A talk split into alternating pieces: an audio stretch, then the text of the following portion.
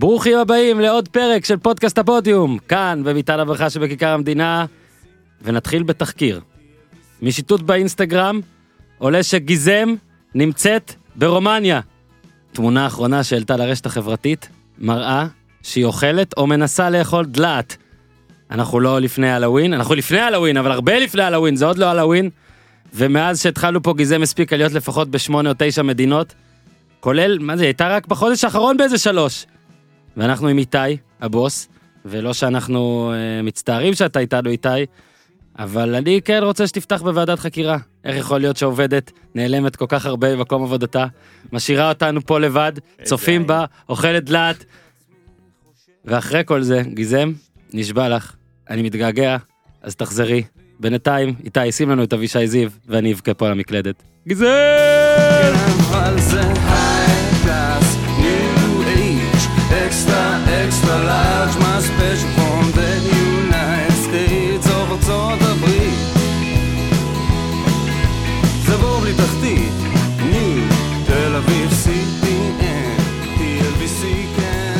אוקיי, אוקיי, אוקיי, אוקיי. אנחנו לא נערוך את זה, כי אני מאמין במה שקורה קורה בחי והכל, אבל בגלל שאוהד כהן, הסוכן אוהד כהן, חושבים שזה, זה לא השוער עם השיער הארוך, זה לא. הסוכן עם השיער הארוך. הצעיר, הצעיר. הצעיר, אוהד כהן הצעיר, בגלל שהוא פה, פעם שלישית כבר. בגלל שהוא פה, הפאנץ' שלי היה אמור להיות שהבאתי את הסוכן שלה כדי לייצג אותה. אתה יודע, זה, קודם כל היא עוזבת אותי אחרי תום חלון, אני תקוע, מה אני יכול לעשות? אבל... להחתים שחקן אה, חופשי. להחתים שחקן חופשי, זה איתי, חתמת. אבל אה, אוהד כהן כאן, אנחנו אה, אה, רק קצת כועסים על גיזם, זה לא באמת שאנחנו, אנחנו יותר מקנאים בגיזם. גיזם, תקני לי משהו, בבקשה. יום שלישי יש פרק, נראה אותך לא מגיע. עכשיו, אוהד כהן כאן, טייק שלוש, זה קודם כל אמור להחמיא לך בצורה מטורפת. אני חושב הרבה לפני שאני מביא מישהו פעמיים. אם אתה בא פעם שלישית, כנראה ש... עזוב אותי, הקהל, הקהל הצביע באוזניו. אחי, לא הייתי בים, אני לבן, אני אסמיק פה, עזוב. יאללה, הוא אוהב את. מה שיש, וניתן את ההודעה שאני תמיד נותן.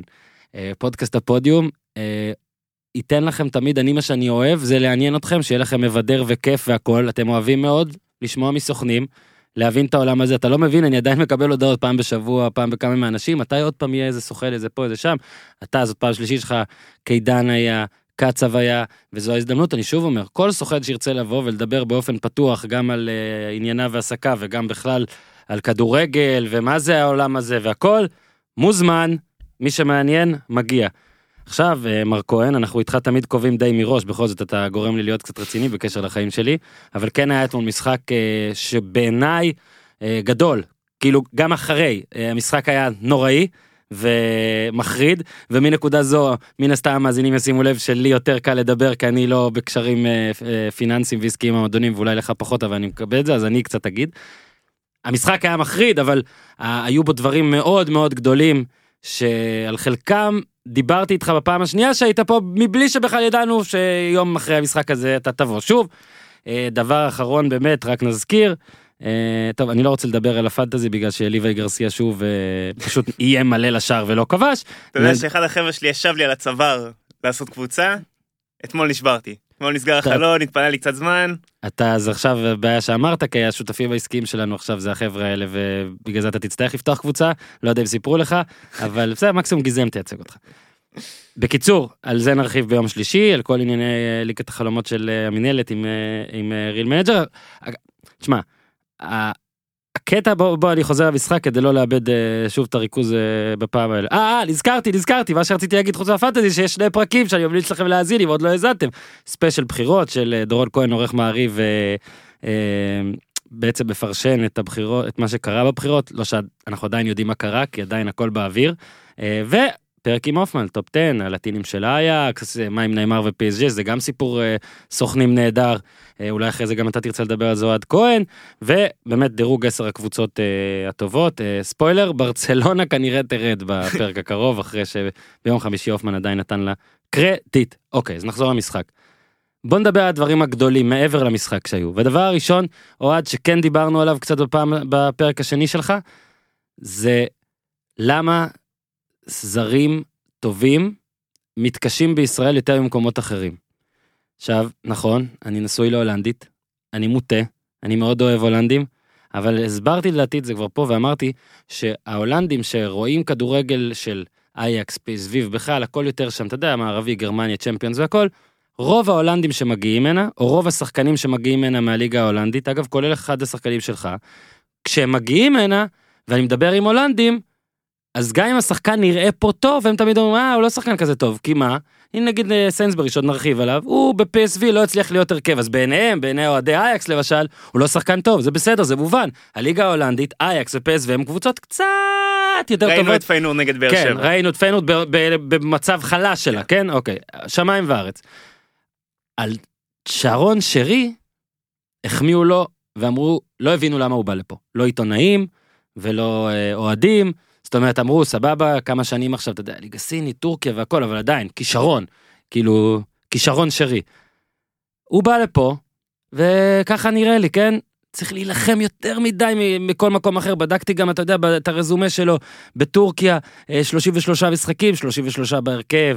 אה, בסין, 49 משחקים, 47 בהרכב. אוקיי, שניים אולי פציעה והכל. בכרוניגן, 34 מ-34, 35 מ-35. בדנהך, 32 מ-32. באמן, אמן, 33 מ-33. בקיצור, הבן אדם, ככה נראה לי, אליבא דה סוקרווי, לא פצוע, כן משחק. זאת אומרת, הדבר היחיד שיכול לשים את שרון שרי מחוץ להרכב, זה אלוהים, אוקיי? מרקו בלבול, אחלה בן אדם, לא אלוהים. בוחר מתוך ארבעה, בשניים לשים אותו מחוץ להרכב, שבמשחק הראשון זה היה 4-3, ראינו מה הוא מסוגל לעשות. בוא רגע נצא משרון, משרון שרי להכללה ונרחיב, כי במכבי חיפה היו אתמול ארבעה זרים על הספסל. במשחק הכי גדול שלהם, לא? זה המשחק הכי גדול. אמת, מכבי תל חוץ. אמת. בוא רגע נדבר על זה קצת, אה, כמה שאתה כן אה, יכול. אגב, הזר היחיד שכן שיחק זה שהבאת, כבש גם. כבש, לצערי. לצערי לצד הלא נכון. אה, שמע, חושב שמכבי חיפה עדיין, ב... בוא נגיד, בתהליך של אה, טרנספורמציה, להבין שהשנה סוף סוף, אחרי הרבה מאוד שנים, היא שם. היא שם. אה, הרבה מאוד שנים היא פתחה מאוד חלש, והשנה היא פתחה חזק, ולוקח זמן להתרגל לסטטוס החדש של באמת להגיע לאצטדיון כמו בלומפילד, ואתמול הייתי בבלומפילד פעם ראשונה, זה חתיכת חוויה מפחידה בתור קבוצת חוץ בעיניי. אה, אני נכנסתי והאוזניים שלי. העבירו דברים לכל הגוף. חיפה צריכה להבין שאם היא רוצה להילחם על האליפות, היא צריכה להגיע למשחקים האלה במטרה לנצח, כי בסוף, אוקיי, אליפות בישראל לא לוקחים קבוצות, על משחקים נגד קבוצות גדולות, אבל כשאתה מגיע לבלומפילד ואתה בא לשחק כדורגל, במיוחד בתקופה שמכבי תל אביב נמצאת בה, אתה יכול לעשות דברים שכנראה עוד שלושה, ארבעה, חמישה חודשים שגם מכבי תל אביב תתאזן, יהיו קצת יותר קשים. אתמול ראית דוגמה, שוב, אני, אני, אני מאוד נזהר במילים שלי. זה בסדר, אה, במה שאתה צריך להיזהר, תיזהר, אנחנו מכבדים את זה. אני מאוד נזהר במילים שלי, ואני אגיד, תסמן לי, אני... אני חושב שאתמול, אה, דווקא מול קבוצה כמו מכבי תל אביב, שיש לה שני מגנים, שהתקפית הם לא מאוד חזקים, חושב שזה דווקא היה המשחק ללכת עם שני שחקני, עם שני ווינגבקים שהם הרבה הרבה הרבה יותר תוקפניים. כי מכבי תל אביב כמעט ולא תקפה מהצדדים, והיא, אתה יודע, ג'רלדס, כן. סבורית אחרי זה נתן כמה דקות שם בטובות, כמה פריצות, אבל בימין לא היה יותר מדי. קח אה, 90 דקות, שני מגנים שלא צריכים כמעט לעשות הגנה, כי... בוא נגיד ככה, תסתכל על כמה נגיעות בכדור היה של הבלמים של מכבי חיפה, תסתכל על כמה נגיעות בכדור היה של הבלמים של מכבי תל אביב, זה שמיים וארץ, בסדר? בוא נגיד רוב המשחק התנהל בשליש השני ובשליש השלישי של מכבי חיפה, מהמם. וכמעט לא בשליש הראשון של מכבי תל אביב. אה, אז כן, מתישהו גם מגנים של מכבי תל אביב, אחרי, בוא נגיד, ייכנסו ו- ויבואו לידי ביטוי. מה שטיפה ביאס אותי במשחק הזה, ששוב, היה פה הזדמנות אה, למשחק ענק, כי היה שתי קבוצות שהיו צריכות את הנקודות פה, היה שתי קבוצות שבוא נגיד אחת בפורמה עולה, אחת בפורמה יורדת. בבלומפילד החדש, בבלומפילד. החדש, ודווקא הקבוצה שבפורמה עולה, התנהלה כמו קבוצה שבפורמה יורדת ורוצה רק אה, לעצור את השכל במקום לבוא ולקטוף. בוא ננסה, אני שוב אומר, הנה זה דווקא קטע, אנחנו באים בחיובי. אני מנסה לחשוב למה, אוקיי? ואני לא מצליח להבין, כי אני אסביר לך. נתתי פעם על בלבול קטע, אה, לדעתי כתבתי את זה רק ברשתות החברתיות, אני לא זוכר אם כתבתי את זה בטור, שוב, יכול להיות, שהוא כמו שחקן פוקר במשחק קאש, אתה משחק פוקר בטוח. לא יכול להיות שעם שיער כזה אתה משחק פוקר. הכל, במשחק כל קאש, הנאות החיים. שאתה יודע שאתה אתה בא ואומר, אתה משחק עדין מדי, אוקיי? אין, אין סיכוי להצליח ככה. כי בסופו של דבר הבליינדים יאכלו אותך, עזוב, זה לא חייב להיות קש, אגב, המטאפורה שלי. ואתה אתה מפחד, אתה, אתה מקבל זוקינגים, אתה משחק אותו קצת לאט, אולי, אולי, אולי מישהו יבואס. אין, בפוקר כל פעם שפחדתי נענשתי. לא יעזור, 100%. פעם ב... אתה יוצא לך זה, אבל גם בסופו של יום, אם אתה ממשיך את כל הערב בפחדנות, אתה תפסיד. וככה מרקו בלבול עד עכשיו משחק, וזה מה ש... אגב, בניגוד להרבה הרבה אנשים שחרצו אתמול את גורלו, אני לא עושה את זה. כי אני אמנם מאוד תקיף לגבי מה שראיתי ממנו, אני לא חוזר בי מה שאמרתי, אני אפילו כועס בקטע של, אגב, כמו שאמרת, אתה בא לראות משחק, שתי הקבוצות, שני המאמנים הכעיסו אותי, אבל אני אומר, זה המשחק הגדול הראשון שלו, ויש בי את הטיפה, טיפה, חלק קטן ממני חושב, אולי הוא ילמד, אולי במשחק הזה הוא יחזור הביתה ויבין, תשמע, פישלתי פה, כי מכבי תל אביב הנוכחית, לא אומר שהיא תהיה ככה עוד חודשיים, שלושה במשחק הבא, הנוכחית היא קבוצה לא טובה, בכושר לא טוב, במצב בעייתי, כשגם אלירן עטר וגם יונתן כהן, שהם שני השחקנים הפייבוריטים לכיבוש בסוכניות ההימורים, אז איביץ' עשה לבלבול טובה, העיף אותם בכלל מהמשחק. לא הגיוני שאתה לא בא למשחק כזה בקטע של, עכשיו עזוב את השיטה ואת המערך עדיין, אלא בקטע של כמה, מי הכלים הכי טובים שיש לי בקבוצה? מי ה... אתה יודע, ממי, ה- לפעמים אתה יודע, תורת משחקים, ממי היריב יפחד? הרי אפילו אם שרי לא טוב, מפחדים ממנו. כשרואים אותו בהרכב, רגע, אני צריך לזוז, אני צריך לעשות משהו. לא כך המצב עם חזיזה, שאני מכבד, לא כך המצב עם אשכנזי, שאני ממש מכבד, זה לא משנה. הם שחקנים טובים אגב, אבל שרון שרי הוא מפחיד את, ה, את היריבה, הוא גורם, הוא צריך, מצריך דאבל אפי, הוא מצריך תכנון, כמו שאמרת, בזמן שאתה לא מתגונן, בזמן ש... אם אתה צריך להתגונן יותר קשה לך לתקוף. ואתמול לדעתי כשאיביץ' ראה את פרסום ההרכב, הוא כזה שם רגע הרגל ואמר, וואו, לא יאמן, כאילו 40 שבועות רצוף, אני רק מנצח פה, אני טועה כל הזמן, באירופה לא משנה כמה אני מנסה, אני חסר סיכוי, בישראל אני יכול לעלות עם תשעה שחקנים ומעשה, ואני עדיין לא אפסיד. עכשיו, אני יכול להגיד לך דבר אחרון, רק שאני הימרתי שמכבי חיפה תנצח, וברגע שפורסמו ההרכבים, שלחתי הודעה לבוקי החוקי שלי, ואמרתי לו להניח הון מזערי, אבל הון מזערי על מכבי תל אביב. אז אה, שוב, אני... אומר ככה, אני גם לא ממהר לחרוץ גורלות, ואני חושב שזה תהליך שמכבי חיפה תעבור בתוך עצמה קודם כל. אתה יודע, קל מאוד אה, לשפוט את הדברים האלה מבחוץ, וב... בוא נגיד בחדרים אה, ממוזגים ומאחורי מחשבים. בסוף יש פה בן אדם שבוא לא נשכח לאיזה מכבי חיפה הוא הגיע שנה שעברה. נכון. אה, ובוא לא נשכח לאיזה מכבי חיפה הוא הגיע בשמונה שנים האחרונות, אתה יודע, בוא... ועשה הרבה דברים טובים. בדיוק, בוא, בוא תוסיף על בגלל זה. זה אבל זה מעצבן, לא, אגב, זה חשוב, אני רק רוצה עוד פעם אחת להגיד את זה. יש, לפעמים אתה מדבר על ערב, ואתה מתכוון לערב. נכון. אני לא נכון. מדבר עכשיו על אפריל. אז אני אומר, אני, אני, דווקא בגלל זה אני אומר, הם עדיין לא סיימו לעשות את, ה, את השינוי המנטלי שהם כן. יסיימו לעשות באזור כנראה דצמבר, ינואר, שהם יבינו, וואלה, אנחנו קבוצה טובה.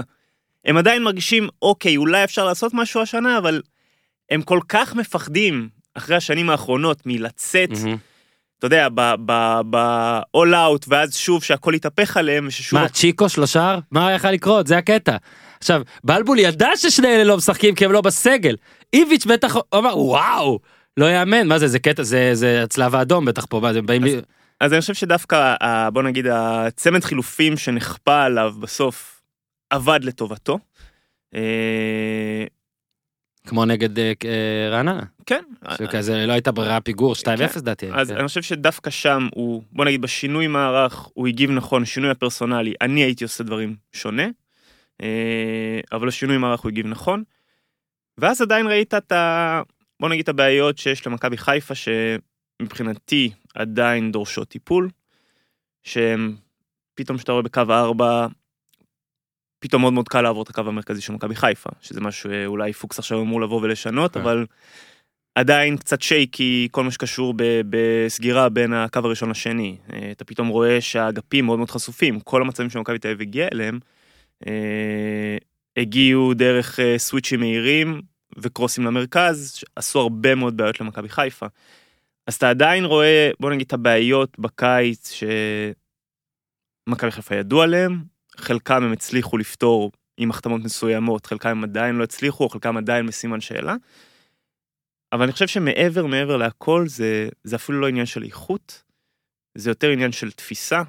מכבי חיפה עדיין צריכה להבין, וזה ייקח לה עוד קצת זמן ועוד כמה ניצחונות, שוואלה, יש פה הזדמנות השנה. אתה יודע, וגם אם הם אה, יכולים לבוא ולדבר על זה בחדרי חדרים, יש הבדל מאוד מאוד גדול לבין להגיד את זה בחדר הלבשה לבין to play it out. לא, אני אומר לך, אני לא מזלזל לרגע בסגל של מכבי תל אביב, כשכולם שם בריאים, קשה לי לראות סגל טוב מזה, עמוק מזה, מנוסה מזה. מסכים. יש גם משמעויות לכל החבר'ה שם שלקחו כבר כמה אליפויות, לעומת במכבי חיפה זה קצת פחות, ועדיין, מכבי חיפה היא close second לדעתי הפעם.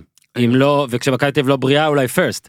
עכשיו, הזרים של מכבי חיפה, אגב, גם וילצחוט למשל, שגם בשחקנים אומרים באימונים עכשיו, אני לא רואה אותו באימונים, כי אני לא, אנחנו לא רואים אותו, אבל גם שוב, החברים אה, מהמולדת, הם מספרים שאתה יודע, גם, עזוב, גם הוא היה בצ'מפיונשיפ, ראו, זה שחקן, לליגת העל, שחקן, פשוט לא משחק בעמדה שבלבול לא אוהב. אז אבל- שחקן, שחקן לליגת העל, אתה יודע, פה אני אעצור אותך, אין דבר כזה שחקן לליגת העל מבחינת אה, רזומה, אוקיי? לא, לא, אני, אני אומר שהתכונות הטובות שלו, זאת אומרת, הפריצה, הכוח, העוצמה והכל, זה דברים, אלה דברים שראינו פה, כשנגיד, בוא ניקח את, סתם, אני לא אומר שהם אותו דבר, אבל נגיד טל בן חיים, שזה היה הנשק העיקרי שלו, ראינו מה הוא עושה פה על ה... בכנפיים.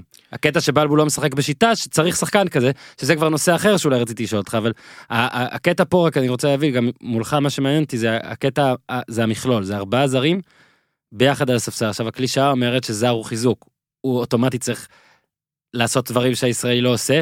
אני לא אומר שכל משחק צריך לשחק עם כולם, מן הסתם, למאמן יש שיקולים שלו, הישראלים, יש ישראלים שהם גם טובים, לפעמים אתה צריך לעשות את מין רוטציה כדי לא להרדים אף אחד, לא לגמור אף אחד, פשוט זה זעק, כי זה המשחק הכי גדול, כאילו מבחינת, מה, ש, מה, שזעק, מה שזעק בעיניי זה שכשאתה, כמו שאתה אומר, שאתה פותח את שני ההרכבים, אתה עדיין מרגיש שמכבי תל אביב, עם כל החסרונות שלה, ההרכב כן. שלה עדיין חזק. אה, כן.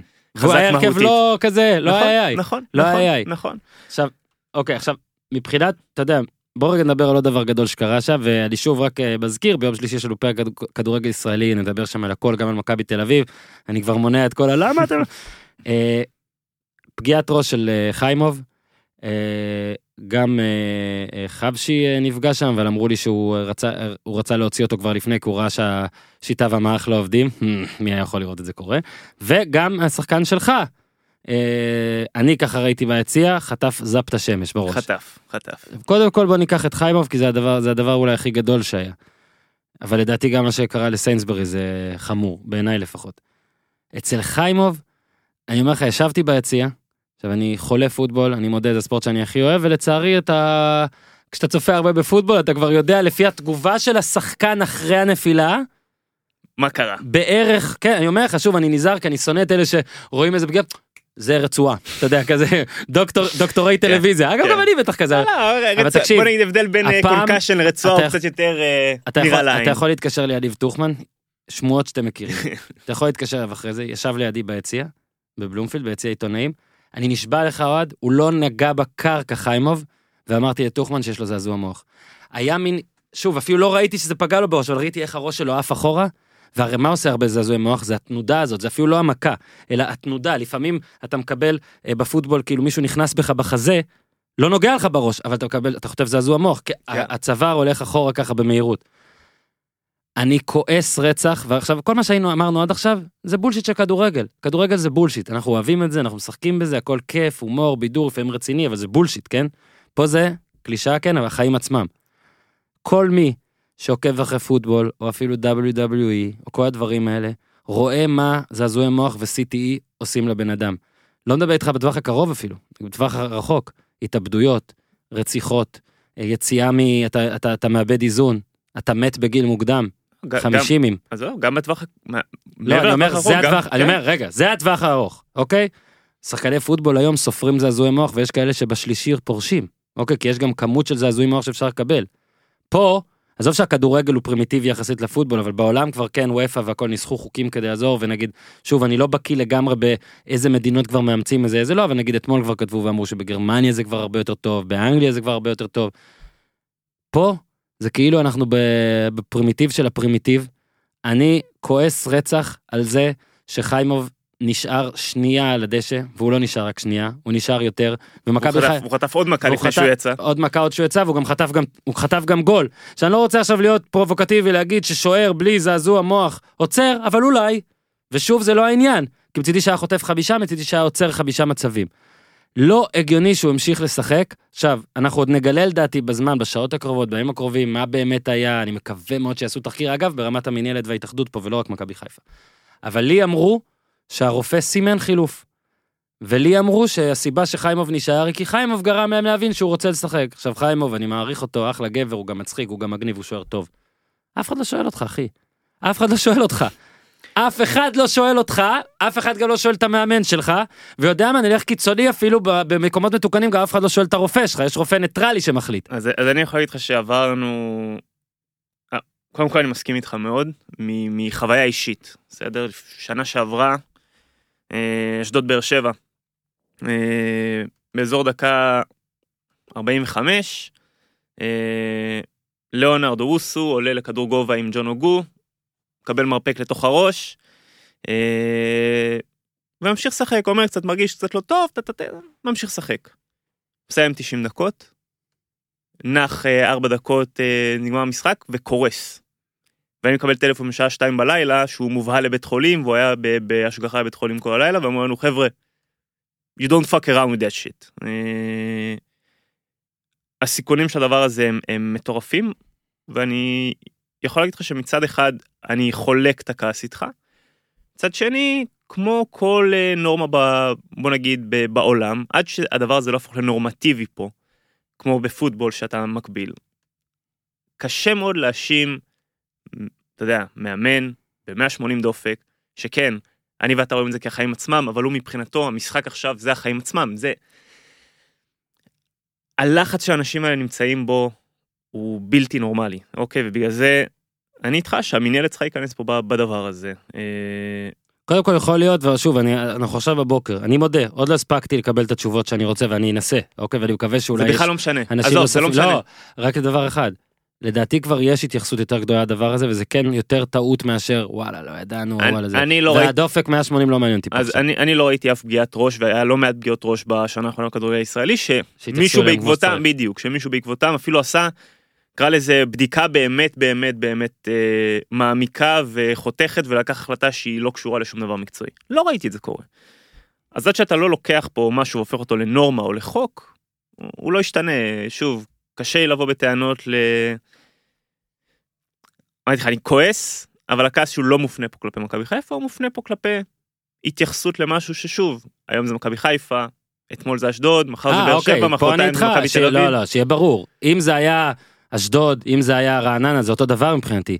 אני מאשים פה את הכדורגל הישראלי, בוא נגיד, ואולי אפילו את הכדורגל בכלל, למרות ששוב, בכדורגל האירופי כבר יש יותר ויותר מודעות בכמה כמה ליגות. מסכים איתך הדבר הזה. במאה אחוז מפחיד מאוד מפחיד אה, מאוד. אה, אני, שוב, אה, אה, לא משחקים את הענף הזה עם קסדות, וזה לא פוטבול, אז חושבים שהוא לא... תקשיב, זה מסוכן, זה מסוכן, אני מדבר איתך שכבר מה שעכשיו קרה, אני אומר לך שאני רק מבקש שכל המאמנים וכל השחקנים וכל האנשים האלה בקבוצות הכדורגל הישראליות שיצפו בסרטים האלה, בסרטים התיעודיים, בקונקשן וכל הדברים האלה, CTE, אני אומר לך, זה יהיה אחרת, זה כמו שאתה יודע, אני, אני אה, אה, אוכל בשר, אוקיי? אני מת להיות אה, צמחוני, אני מת להיות טבעוני, אני חלש. אני יודע, יש את הסרטים האלה על טבעונות, אם אני אצפה בהם, אני יודע שאני אהיה טבעוני, אוקיי? חטפתי הרבה כאלה מהאחי הגדול לא, לא, בשבע שנים האחרונות. אני בניגוד דרך חלש אופי. זאת אומרת שעכשיו אני חלש אופי ולכן אוכל, אם אני אצפה בסרט אני חלש אופי ולכן לא אוכל, אבל אני פשוט מפחד לצפות. אם תצפו בסרטים האלה של ה concussion והכל, אני מניח שיתייחסו לזה אחרת, זה fucking רציני, זה מסוכן לאללה, ועוד הוא נשאר שם עוד כשוער, זאת... שמע, זה, זה באמת הרתיח אותי, וזה כן, זה הכל השתלב באותו נושא של, אתה יודע, של לא לפעול בזמן, של לא לקבל את ההחלטה הנכונה, ואני שוב אומר, התירוץ היחיד אה, שאני באמת מקבל, זה המשחק הכי גדול בקריירה של בלבול כמאמן, אף אחד לא יכול לשכנע אותי אחרת, עם. כל הכבוד למשחקי הנבחרת, הכל, אולי הוא. ילמד גם מזה וגם מזה, שוב, בקטע של הראש, לא, הוא צריך אפילו ללמוד מזה, זה צריך לא להיות החלטה שלו, הוא צריך לבוא, אה, רופא לא מסכים, סבבה, בלבול צא. זה בדיוק הנקודה. זה בדיוק הנקודה. זה לא צריך להיות החלטה שהיא בגדר המועדון. בדיוק. זה, כן. זה בכלל לא רלוונטי. אה, ודבר נוסף שרק מתחבר בין השניים זה שאתה יודע גם להשאיר את הארבעה זרים ואת הוואד על הספסל כי אתה אומר לא נורא יש לי שלושה חילופים לבצע צריך לזכור שכדורגל הוא לא ענף אה, בוואקום. כן, אבל, אבל משהו, מה, דברים. מה שקרה שם הוא, בוא נגיד, הוא... אבל אם, לא אם פעם אני צריך לשים דברים גם בקזינו, לא פעם ראשונה, נכון, פציעה כפולה, אני מסכים אבל פציעות קורות ולא צריך להתייחס כאילו תמיד יש שלושה חילופים. לפעמים עדיף לפתוח מההתחלה כמו שצריך. אמת, שוב, בוא נדבר על סיינסברי ספציפית. קודם כל אה, אתה יודע עכשיו אני אראה כ... אה, איך קוראים לזה, חברי מדי, אבל אני לא מבין אה, למה, כאילו, אני לא חושב שגול עצמי מכריע איך שחקן שיחק. אני ראיתי את התגובות אגב שראיתי צוטטו ברשת את השחקנים שאומרים בלם כזה לא ראינו מכבי חיפה אני נגד הציטוטים האלה הם בעילום שם אין לי איך למנוע אותם לדעתי גם שחקן כדורגל שהוא ממש ממש מבין לא יכול לדעת בתוך שני אימונים אם בלם כזה לא ראינו ולדעתי ושוב בישראל הרבה פעמים מאשימים את העיתונאים אבל אני שוב מאשים פה את הקבוצות אה, בישראל אין נגישות תקשורתית. רוב מה שהריפורטרים צריכים להביא יום יום זה בעילום שם כי שחקנים אסור להם להתראיין אבל הם חייבים לדבר הם חייבים להביא דברים. אנחנו רואים באמריקה שכל יום בכל אימון יש רעיונות ולכן אתה פשוט ניזון. אגב רואים את זה גם בנבחרת לפני משחק. כל יום יש שני סינקים שני שחקנים ואז אין כמעט בעילום שם. יכול להגיד לך ש... ואפשר לדבר ו- ושחקן אה, נגיד אם סתם לדוגמה אשכנזי מתראיין ואומר בציטוט הוא לא יגיד בציטוט כשהוא מתראיין ויודע שזה הוא הוא לא יגיד שמע בלם כזה לא ראינו פה הרבה זמן הוא יגיד שמע הוא נראה בלם מרשים יחסית לאימון אחד הוא נראה בלם מרשים ואז זה בדיוק יעשה את זה איפשהו. אז אני לא מאשים לא את העיתונאים לא שום דבר זה מה שנאמר עליו אה, נראה בלם אחלה. לא עדיין אני לא יודע מעבר לזה. הגול בטוח לא מוריד ממנו fucking פגע בו כדור כאילו מה הדברים האלה אבל בוא רגע תספר אולי משהו שיותר מעניין זה איך אה, שחקן מ-PSV אמנם לא הרכב אבל שחקן מ-PSV מגיע למכבי חיפה. אה, ובכלל עליך זה, זה, זה אתה יודע אנחנו הכרנו אותך בשוק ה, בשוק האחר. אני, אני גזען. מה אתה מביא פה לבנים?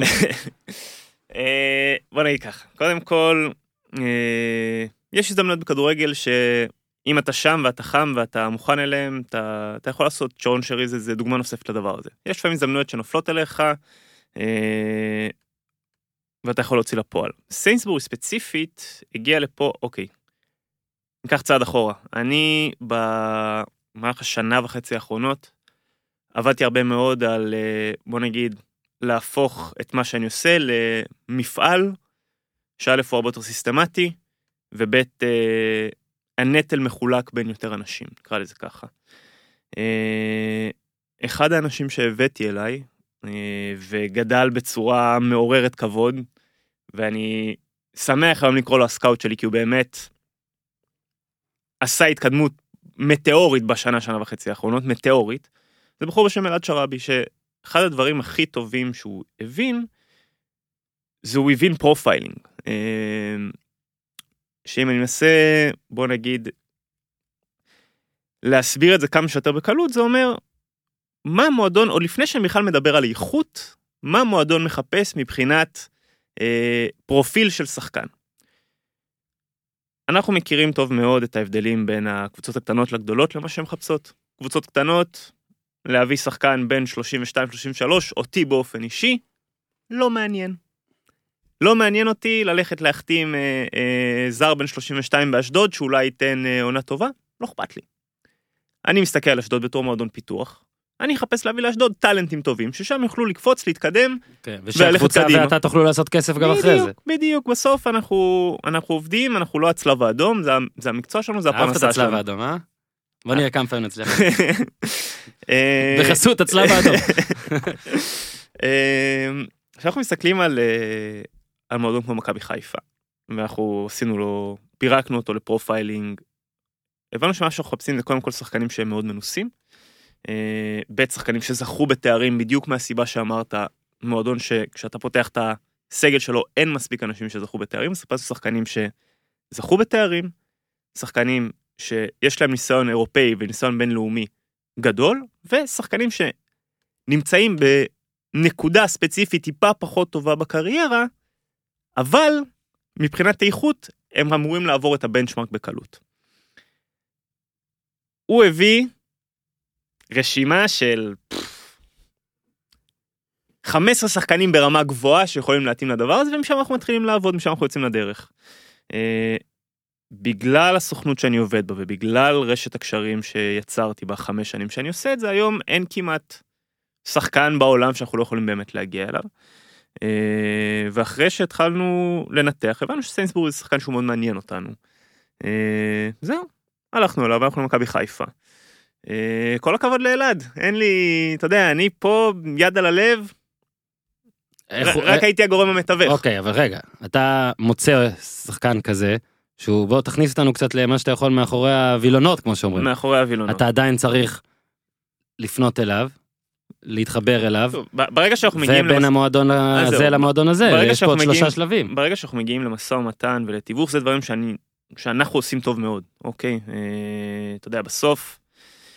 ושוב אני אומר ב, ב, עם לא הכבוד ל, למדינת ישראל שמדינה מורכבת בפני עצמה והעבודה פה היא מורכבת בפני עצמה אנחנו עובדים הרבה פעמים בשווקים שהם אה, קצת יותר מורכבים אה, מבחינת האנשים מבחינת הטיפוסים מבחינת המנטליות מאשר מדינת ישראל אוקיי תנסה בוא ניקח, תנסה לעבוד בטורקיה, תנסה לעבוד באיטליה, תקבל אה, הבנה קצת יותר נרחבת של מה זה קשיים אמיתיים ו...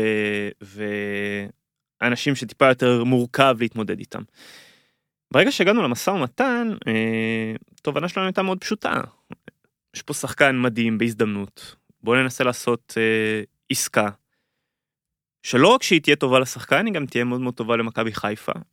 ואני חושב שאם תשאל כל בן אדם היום במכבי חיפה, ה-value for money שהם מקבלים על טרנד הוא, הוא יוצא דופן, בסדר? אני לא רוצה להיכנס למספרים, אבל בוא, בוא נגיד, מכבי חיפה מאוד מאוד מאוד שמחים עם העסקה הזאת, אוקיי? אה, המשא ומתן היה די ארוך, בסדר, בוא נגיד, מהיום שהתחלנו לדבר עליו, עד היום שהדבר הזה תפס תאוצה עברו בערך ארבעה שבועות, מהמם. ומהיום שהדבר הזה תפס תאוצה ועד שהצלחנו לסגור אותו של משא ומתן רציף ישיר, לדעתי עברו שבוע וחצי אולי אפילו שבועיים כי היה פה המון המון המון מורכבויות גם מול השחקן גם מול פס ו...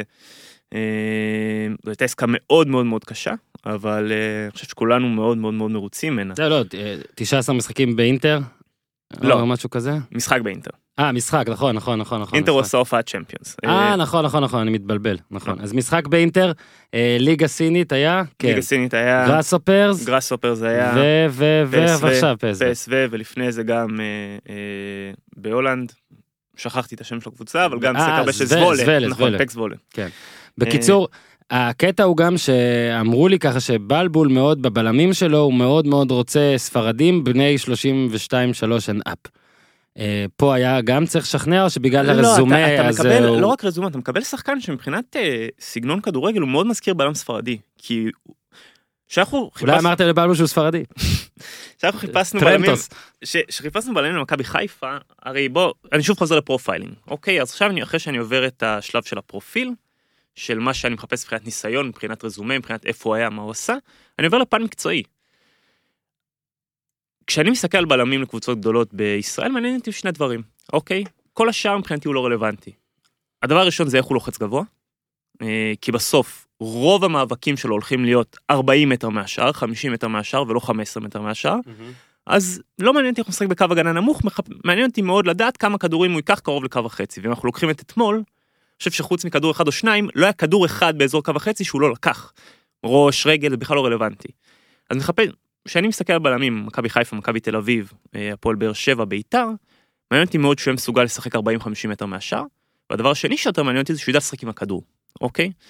אה, ואתמול היה פעם אחת שהם לחצו אותם בטירוף, פשוט לקח את הכדור, זרק את- החלוץ שלו, עשה דריבל של 25 מטר ודחף כדור פנימה. Mhm. ברגע שאני רואה את שני המאפיינים האלה, שאגב, הם מאוד מאוד מאפיינים בלמים ספרדים, כן. לא היה לי ספק שיש פה התאמה שהיא מאוד מאוד טובה. עכשיו שוב, אין בלם מושלם בעולם שיכול לעשות 10 מ-10 מ-10 מ-10 מהכל, כי אם יש הוא לא בא לפה. אז אתה יודע, אתה, אתה תמיד עושה בסוף מה יותר חשוב לי מה פחות חשוב לי. אני חושב שלקבוצה כמו מכבי חיפה, מכבי תל אביב, אה, באר שבע ביתר, שוב, אלה ה-KPIs שמעניינים אותי. איך הוא יכול לשחק 40-50 מטר מהשאר, ואיך הוא יכול לשחק עם הכדור. כל השאר, אני יכול, בוא נגיד, טיפה לוותר. כן, עכשיו הוא, מבחינתו, בגלל הרזומה, אגב, כן, ב- רק רציתי לבדוק באמת שזו הופעה אחת והכל, אז זה היה נגד, אה, לאינטר היה לו הופעה קרה לו בדיוק נגד מה שקרה לו אתמול דרך אגב. אודינזה. קרה לו, מה, קיבל בראש? לא, כן, עלה בצ'מפיונס, משחק הראשון שלו, קרן, מישהו נגח, אה. פגע בו כדור, אה, נו, אז זה טוב. אתה- גם דליכט התחיל ככה. גם דליכט התחיל אז ככה. סבבה, כן. יש לה- יש לה- יש לו גם הופעת ליגה, ואני רואה, נגד אודינזה, טוב, אני כבר לא יודע, פה אולי אני מתבלבל פה באתר. אה, הוא אבל, מבחינתו, היה כמה קשה לשכנע, אתה יודע, בגלל הרזומה והגיל, זה כן, אתה יודע, אנחנו רגילים ששחקנים, כמו שאמרת, או באים לפה אה, בגיל מאוד צעיר, עכשיו כל הגל הזה כדי לצאת, או שבאים, אתה יודע, 31, 2, אה, נתקענו באיזה קיר, אז כמה היה קשה לשכנע אותו. היה קשה, אוקיי. אה, בוא נגיד ככה, לא היה קשה לשכנע אותו להגיע למכבי חיפה כמכבי חיפה. ברור, אני מדבר מה? על ישראל. מה שהיה קשה, לא, מה שאומר, מה שהיה קשה זה לשכנע אותו להגיע לפה לטווח ארוך, Mm. אוקיי? כלומר, כאילו לא איזה עונה השאלה, דברים כאלה. בדיוק. אה, העבודה הקשה שלנו סביב העסקה הזאת הייתה להפוך אה, שחקן שרוצה להגיע לשנה, להזניק מחדש את הקריירה שלו, אה, לשחקן שמבין שחלק מההזנקה מחדש של הקריירה שלו אומר שהוא יצטרך להתחייב פה אה, לתקופה שהיא קצת יותר ארוכה. זה לא היה קל, אבל ה- ה- הדרך שנקטנו בה, הבנו שבסוף הפחד מישראל הוא של רוב האנשים ש... רוב השחקנים או רוב האנשים בעולם זה הוא בדרך כלל נעלם ברגע שהם מגיעים לפה. אה, בטח נכון, חיפה, תל אביב. בטח חיפה תל אביב, בדיוק, אתה יודע, אז ברגע שזה, ברגע שיש, לפחות בעיניי, בעיות של, אה, בוא נגיד, שחקנים שנמצאים על הגדר, מהמם. והמועדונים הם מחיפה או מתל אביב, שיבואו לפה. מה הרושם הראשוני שלו? אתה מגיע לחיפה, אתה נכנס לסמי עופר, אתה מקבל פתאום, אוקיי, אני לא באיזה, לא יודע, כן, כל לא- מה שאנחנו יכולים להתגזען. אנחנו לא יכולים להתגזען על המון בדיוק, מדינות, אבל אנחנו נתגזען. על אלה, אתם יודעים על מי. בדיוק. אה, איך הוא התרשם אבל מהקבוצה, מה זה, היה בסדר? מכבי חיפה מדהימים בלגרום לאנשים להרגיש בבית. נכון. אה, וזה הרבה פעמים בקטנות, אתה יודע, נכנס לחדר הלבשה, בסמי עופר, הכינו לו מראש שלוש חולצות של מכבי חיפה, אחת שלו, אחת עם השם שלו, אחת עם אישה. השם של אשתו, כן. ואחת עם השם של גם לשרי. של הילדים. בזה באמת מכבי חיפה, אגב, יש לי, יש לי השגות על איך שהם מתנהגים לפעמים שחקנים אחרי כמה זמן שהם אצלם, אבל באמת, מבחינת, אתה יודע, המועדון וזה, גם ביקרתי נגיד את אה, הלך בהולנד, וזה נגמר אה, פחות טוב אמנם, אבל גם לאלה שעוזבים את מכבי חיפה, אין מילה רעה לומר על איך שקיבלו אותם ועל ה facilities ועל כל זה, וזה חשוב קצת להדגיש אולי עוד, כי זה כן נשק להביא את השחקנים האלה. חד משמעית. כי הם לא באים יותר מדי, אין פה הרבה כאלה, אחת הטענות של ג'ורדי קרויף בתקופה שלו במכבי תל אביב, שהמתחם נראה ככה. הוא היה, כן? אנחנו מביאים לפה אנשים שמגיעים עדיין, אגב, אחרי שיפוץ. בדיוק, לא- ש, שמגיעים מ... אתה יודע, בסוף, בתקופה שלו, מכבי תל אביב כן. הייתה משלמת הרבה מאוד כסף, הייתה מביאה לפה שחקנים בטח, שהגיעו מ... מרמה אירופאית מאוד גבוהה, וברגע שהם נוחתים, כן. ואתה יודע, הם רואים את תל אביב, הם מבסוטים, והכל יפה, והכל נייס, כן. ואז הם מגיעים למתחם אימונים, כן. כל החשק יורד. כן, אה, עד שאתה יודע איזה קבוצה זאת או מצליח באירופה איתה או משהו כזה, כל מה שיש לך זה הרושם של ה facilities, זה. מה שזה. אמת, אמת, ו- ולצערי בארץ באופן כללי אין facilities טובים לאף מועדון, בוא נגיד מכבי חיפה זה. ה cream of the crop, מה כן. שנקרא, לא ראיתי-. לא ראיתי את של באר שבע אחרי החדש, אבל האמת אה, שאני גם לא, אבל אני אומר. אבל הקודם בטוח היה. אני אגיד, אני אגיד את זה אחרת, אתה יודע שאנחנו יוצא להיות הרבה באירופה במסגרת העבודה, יוצא להיות אפילו, ב, בוא נגיד בחודשים האחרונים, הרבה בארצות הברית גם בגלל העבודה. מניאק. אמ, ואנחנו אנחנו לא שם, אחי, אנחנו לא כן. שם, זה... הגעתי לדאלאס עכשיו, החתמנו שם שני שחקנים. אה, 12 מגרשי דשא. 12 מגרשי דשא. כלומר, עזוב שבאמת באתי שם לשאול אותם, מה אתם עושים- מה אתם כן. עושים עם זה? כאילו, ברביקיו, פה בדיוק, פיקניק לילדים. מה- מה ההיגיון של הדבר כן. הזה? והם סיפרו לי שחלק מהם הם משכירים, Mhm. שעתי, ומכניסים ככה עוד כסף למועדון, אבל זה כבר עוד revenue stream שהוא מגניב, אבל הוא לא הוא לא הייתי- האסנס. הייתי בויטסה, זה לא לא בסדר. זה לא בדיוק. בסדר. אתה מבין, זה נראה לא חוקי, זה לא פייר. נכון, ואז, ואז הם, הם מגיעים לפה, ואתה יודע, גם אם המתחם הוא משופץ ויפה, ויש חדר כושר כן. ויש פה ושם, זה לא, זה, זה לא דברים- שם. כן. אה, אבל, אתה יודע, מכבי חיפה מאוד מאוד מאוד טובים ב, בלגרום לאנשים להרגיש בבית. אה, ואחרי יומיים פה, הוא אמר, יאללה, עז- אה, עזר לו ששותפו ל- לקנגורו זה... ניקיטה, אתה יודע. ניקיטה. הם מדברים אוסטרלית. הוא מדבר מוסטליה, מכיר גם את אה, שרון, כן. אתה יודע, בסוף כן. אה, עולם הכדורגל הוא עולם קטן, אה, לא, גם אתה יודע, הוא מהולנד עכשיו וגם וילצחוט הוא הולנדי. כולם שם, אני- מצחיק שדווקא אחרי שההולנדים עזבו הם התחילו להביא עוד יותר הולנדים. בוא נעבור קצת ללקוח שלך, שהוא לא האמנת בטח זה יקרה, אבל הוא פוטר אחרי שימוע. אחמד עבד, כדורגלן, אני מודה, אולי אני בור פה והכל, אבל אני לא שמעתי את הביטוי אה, אף הזה. אחד לא שמע. והיו בהפועל כבר כאלה שכעסו עליי כי, כי צחקתי על זה כאילו בטוויטר, אז אני אמשיך לצחוק על זה כי הקטע ש... אני לא פה אומר שהפועל תל אביב עשתה משהו לא חוקי, זה אני לא יודע. אולי היא עשתה את זה לפי הספר. אבל כל מה שאנחנו שומעים על הפועל, כתבתי בטוויטר ש- שהם כמו פרק של המשרד, זאת אומרת, כאילו רק על כדורגל אני לא שומע רק על דברים כאלה, אז, אז רק נסביר למי שלא יודע, שאחמד עבד, ואתה תתקן אותי בפרטים, אבל הוא חתם לשלוש שנים שלוש שנים. ביולי שעבר, אמת. 18, זאת אומרת עד 21.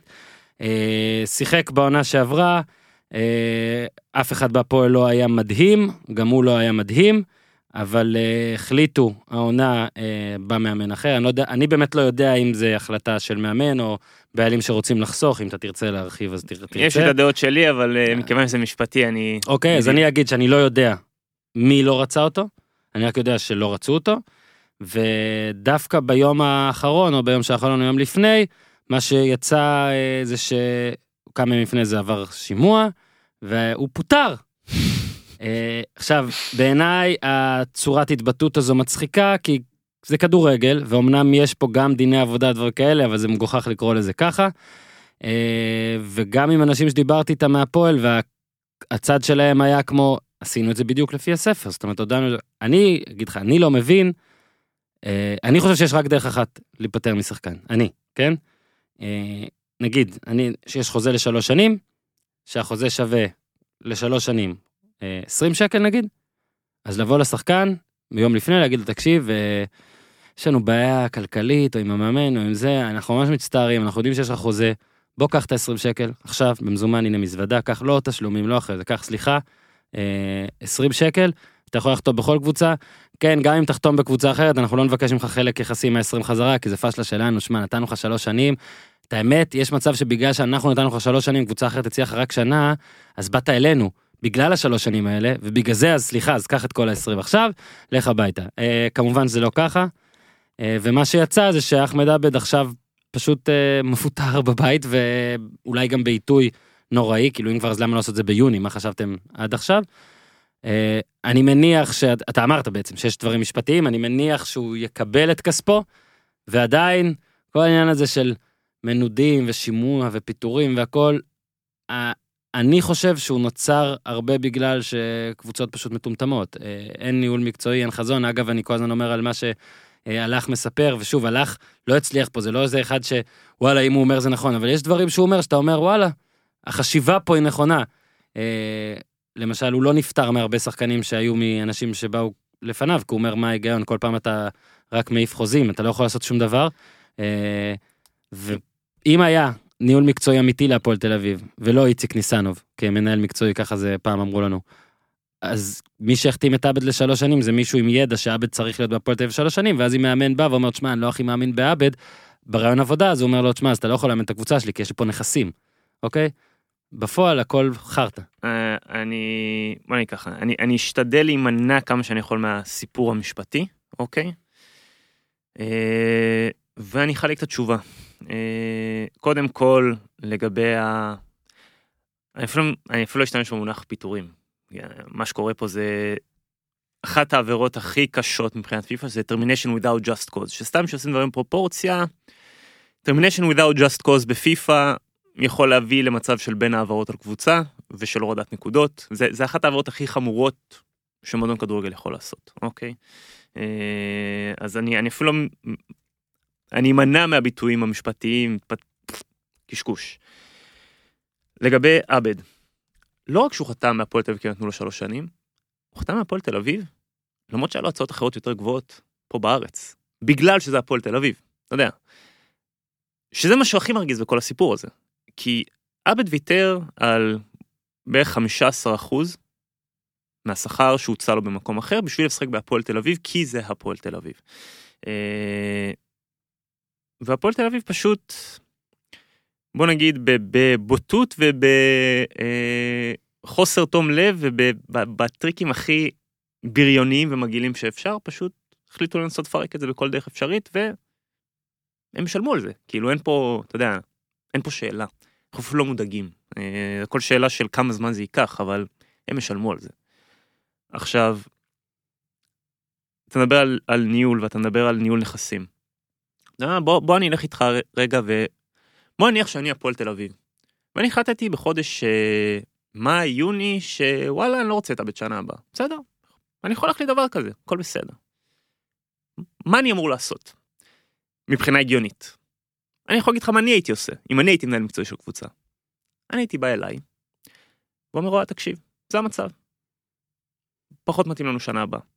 ובמקביל, את כל אותם, אה, ויסלחו לי על הביטויים הקשים, כל אותם אה, עיתונאי הפועל תל אביב אה, הם רתמו בשביל הסיפור הזה, במקום להגיד להם, חבר'ה, תקטשו את עבד, הייתי אומר להם הפוך, תרימו את עבד. הייתי מוציא כל יומיים הודעה מכל אימון, מכל מחנה, עבד נראה חד, עבד מעולה, עבד אה. אה, הורג כל אימון, עבד מבקיע, הבקיע זה, הבקיע זה, הבקיע. זה. אתה רוצה למכור אותו, אתה רוצה להעלות את הערך של הנכס שלך. במקום לעשות את זה, הם הוציאו ארגזים של כותרות, כן רוצים, לא רוצים, אנחנו מאוכזבים, בלה בלה בלה, ואז אני מועדון מהצד, אני אומר, כן. אם הוא לא מסתדר בהפועל תל אביב. למה שהוא יס- למה שהוא יסתדר אצלי? ואז מה שאתה עושה זה שאתה מקצץ ומקצץ ומקצץ את כל האפשרויות של עבד למצוא קבוצה אה, אה, אחרת שהוא ירצה ללכת אליה. עכשיו שוב, כל מי שחושב שעבד רוצה לשבת ביציע בהפועל תל אביב ולמצוא להם תווריד, הוא מטומטם, בסדר? כאילו, חבר'ה, מה אתם חושבים? מה, מה אנחנו מטומטמים? אנחנו רוצים לשבת אה, שנה ביציע?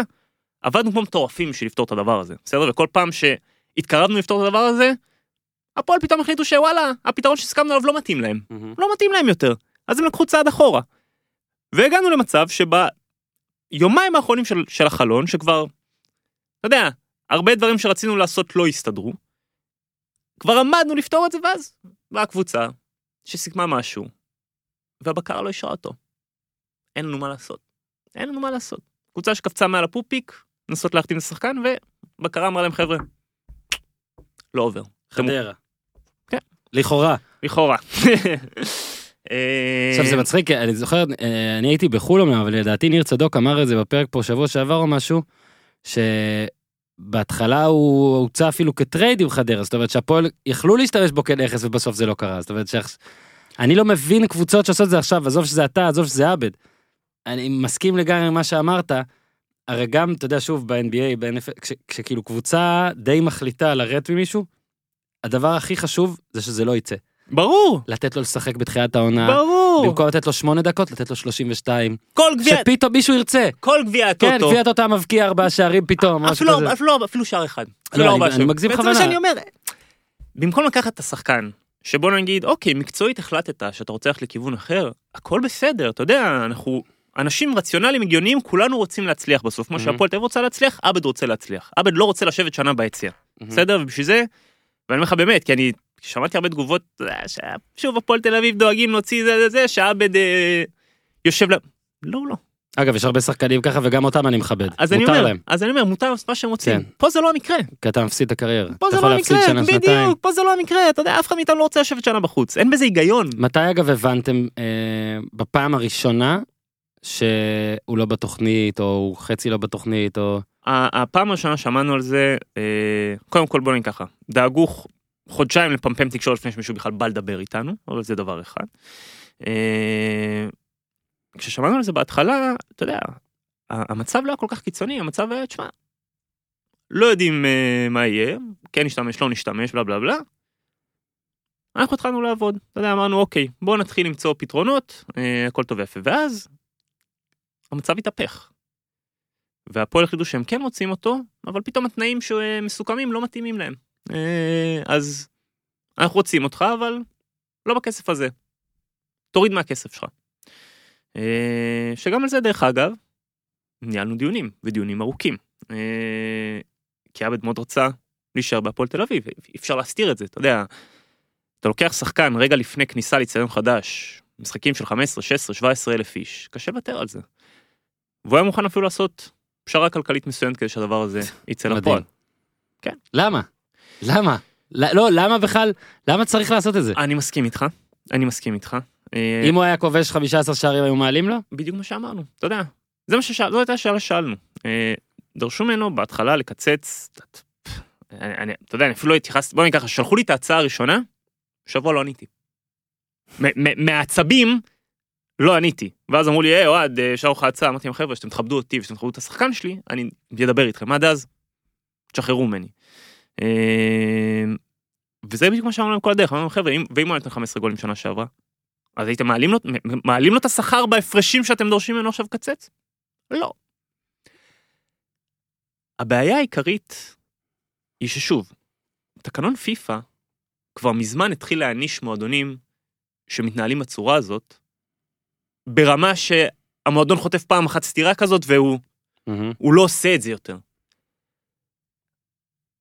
המוסדות בישראל קצת יותר, יותר סלחניים כלפי מועדונים מאשר תקנון פיפא. שוב, אם דבר כזה קורה עכשיו, אם עבד לצורך העניין הוא שחקן זר והוא תובע את הסיפור הזה בפיפא, לא רק שהוא מקבל כל שקל, כל שקל מהפועל תל אביב, הוא גם יכול לתבוע עוגמת נפש, הוא יכול לתבוע אפילו חלק תיאורטי מהבונוסים שהיו יכולים להגיע לו בבונוסים על הישגים. והוא אחר כך הולך וחותם איפה שהוא רוצה, ומקבל עוד כסף. מקבל עוד כסף. אה,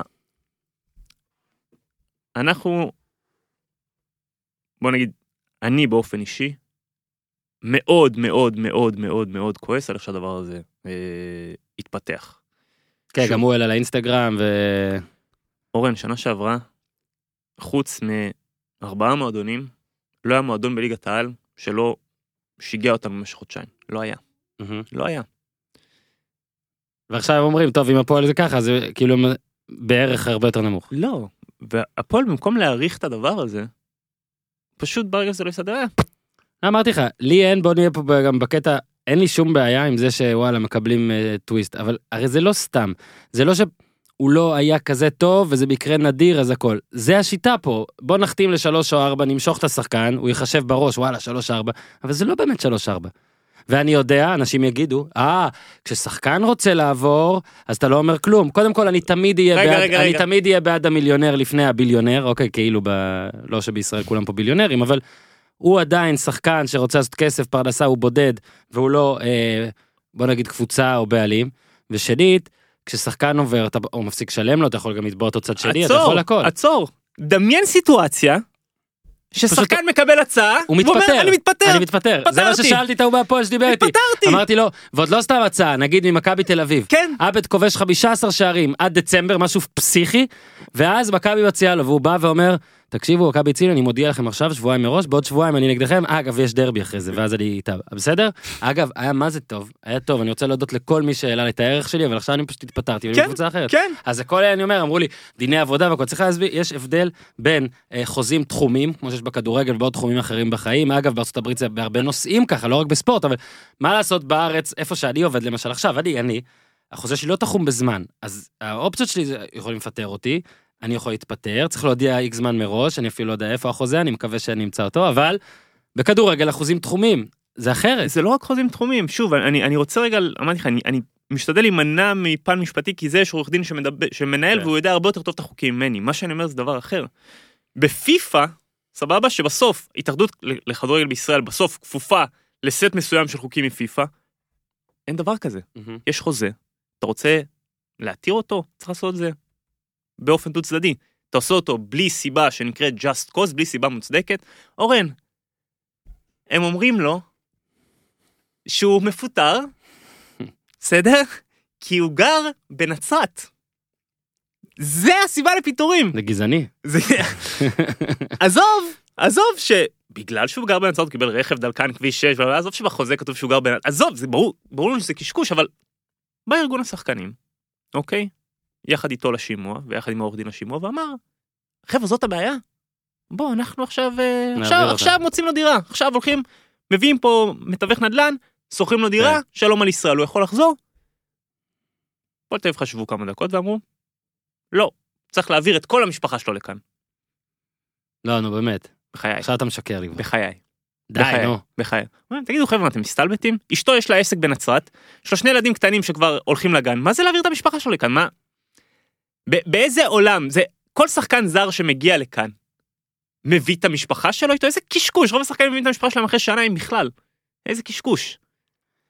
שמע, אם אני- זה באמת מה שנאמר, זה מה שאני אומר, אין לי, אין לי, אתה יודע, הסיפור הזה כבר עייף אותי, הוא יוכרע בבית משפט, ואני ומה, מקווה... בינתיים עכשיו שחקן, מבחינת ההיתרים הוא חופשי ויכול לחתום ב... לא, הוא שחקן של הפועל תל אביב. שחקן של הפועל? הוא, הוא מגיע לאימונים, לעבודה כל יום, זה שלא נותנים לו להתאמן, זה משהו אוקיי, אחר, אבל הוא. שחקן של לא, הפועל תל אביב. אני שואל, אגב, אם זה מפריע משפטית, תגיד אין תשובה, אבל לא, אני לא, הוא שואל, שחקן אין של תגובה. הפועל תל אביב. אם עכשיו, אוקיי, אם עכשיו נגיד ביתר ירושלים, סתם לא, זה- מערב יותר מדי, זה- אם עכשיו מכבי חיפה מציעה לו, הוא לא יכול כאילו ללכת לפי מה שאתם, לפי מה שאנחנו מכירים, לא? לא, אוקיי. לא. זה ממש מזכיר את ה... אתה יודע, בסיינפלד שמפטרים את אה, ג'ורג' והוא עדיין מגיע למשרד, ואז- ואז סוגרים לו את השירותים, אה, פותחים לו את השירותים האישיים לכל הקומה, והוא נכנס דרך הצינורות שם. If- tell me שאתה מסול if he needs me, I'm in my office. פרק גדול, אה, אני ממליץ. טוב, זה באמת מקרה מצחיק, אגב, אם מישהו בהפועל תל אביב ירצה להגיב על זה, בכיף. אה, תראה כמה זמן לקח לנו, שמע, יפה, מעניין איתך. יש- יש לי אה, שאלת כותרת. שוט. למה אבוקסיס כל כך מצליח? או, אה, אגב, אתמול, אה, ושוב, אנחנו נדבר על המשחק בפרק שלישי, אל תזלוג, אין זליגת תכנים, אבל בנושא הכללי, למה אבוקסיס כל כך מצליח לדעתך? כי אמרת שיש לך תשובה לזה. אני יש לי תיאוריה לגבי קבוצות שמצליחות בישראל, אוקיי? אני חושב שזה מחבר מאוד גם את חדרה של שנה שעברה, גם את בני יהודה עם אבוקסיס בפרט. אני חושב שאם אתה לוקח החוצה את ה... בוא נגיד top אה, 50 שחקנים בליגה, אני חושב ש-151 עד ה-250 הם שחקנים פחות או יותר ברמה זהה, אוקיי? אני חושב שכדורגל ישראלי מבחינה טקטית הוא לא מאוד מורכב, אוקיי? אה, אין פה אה, שיטה שמשתנה לתוך שיטה ותבניות התקפה מטורפות, אין. הטקטיקה היא, היא, היא לא ברמה הכי מורכבת, ובסוף מה שמשפיע פשוט זה למי יש שחקנים יותר טובים, אוקיי? אני חושב שמאמנים שמצליחים בארץ באמת באופן, קונס... באופן רציף, שנה אחרי שנה, זה שחקנים שיודעים לקחת שחקן שהוא חמש ולהפוך אותו לשבע. זה מה שהם יודעים לעשות. אבוקסיס הוא כזה. אין שחקן אחד שעבר אצלו, לא יודע, יש אחד, אבל בוא נגיד 90% מהשחקנים שעברו אצלו בשנתיים שלוש האחרונות השתפרו בתור שחקנים אינדיבידואליים. מהמם. וברגע שבתור שחקנים אינדיבידואליים, שחקנים שלך יותר טובים, בישראל לרוב אתה תנצח, אוקיי? אה, ניסו עשה את זה שנה שעברה, שהוא קידם המון המון המון שחקנים שהתחילו את העונה במקום X וסיימו את ה-2X. יוסי עושה את זה שנה אחרי שנה. אה, סלובו וברדה בנו ככה את דיה סבא. שחקן שכבר היה... מוכשר כן. שלא הצליח להתפוצץ בשום מקום. אני חושב שברגע שיש לך את היכולת לשפר אינדיבידואל, במדינה כמו מדינת ישראל, בליגה כמו ליגת העל, אתה תצליח כי אתה כבר עושה משהו שהשאר לא עושים. אנחנו עובדים הרבה באפריקה. אה, ובאפריקה, תמיד השאלה שלנו, שאנחנו הולכים ושואלים את עצמנו, זה מה יכול להשתפר ומה לא. אוקיי, זה, זה, על, על זה מבוסס כל המודל שלנו, זה, זה בסוף מה שהופך אותנו באפריקה לכוח מאוד מאוד מצליח אה, ביחס ללקוחות אחרים. אנחנו יודעים לקחת שחקן ולבוא להגיד, אוקיי, את א', ב', ג', ד', אי אפשר לשפר, לא משנה מה. אז אם לשחקן שאני רואה עכשיו אין א', ב', ג', ד', גם אם הוא כאילו טוב על המגרש עכשיו, אין לי מה לעשות איתו, אני לא רוצה אותו. מהמם. כי אני מביא אותו לאירופה, הוא לא יצליח לגדול. אבל את ה', ו', ז', ח', אני משפר בקלות. אה, אז אם יש שחקן שיש לו את א', ב', ג', ד', אבל את כל השאר אין לו, הכל בסדר, אני אביא אותו, הוא ילמד, הוא ישתפר, והוא ישלש את הערך שלו. דיברנו פעם שעברה על אה, ליאונרדו אוסו. מהמם.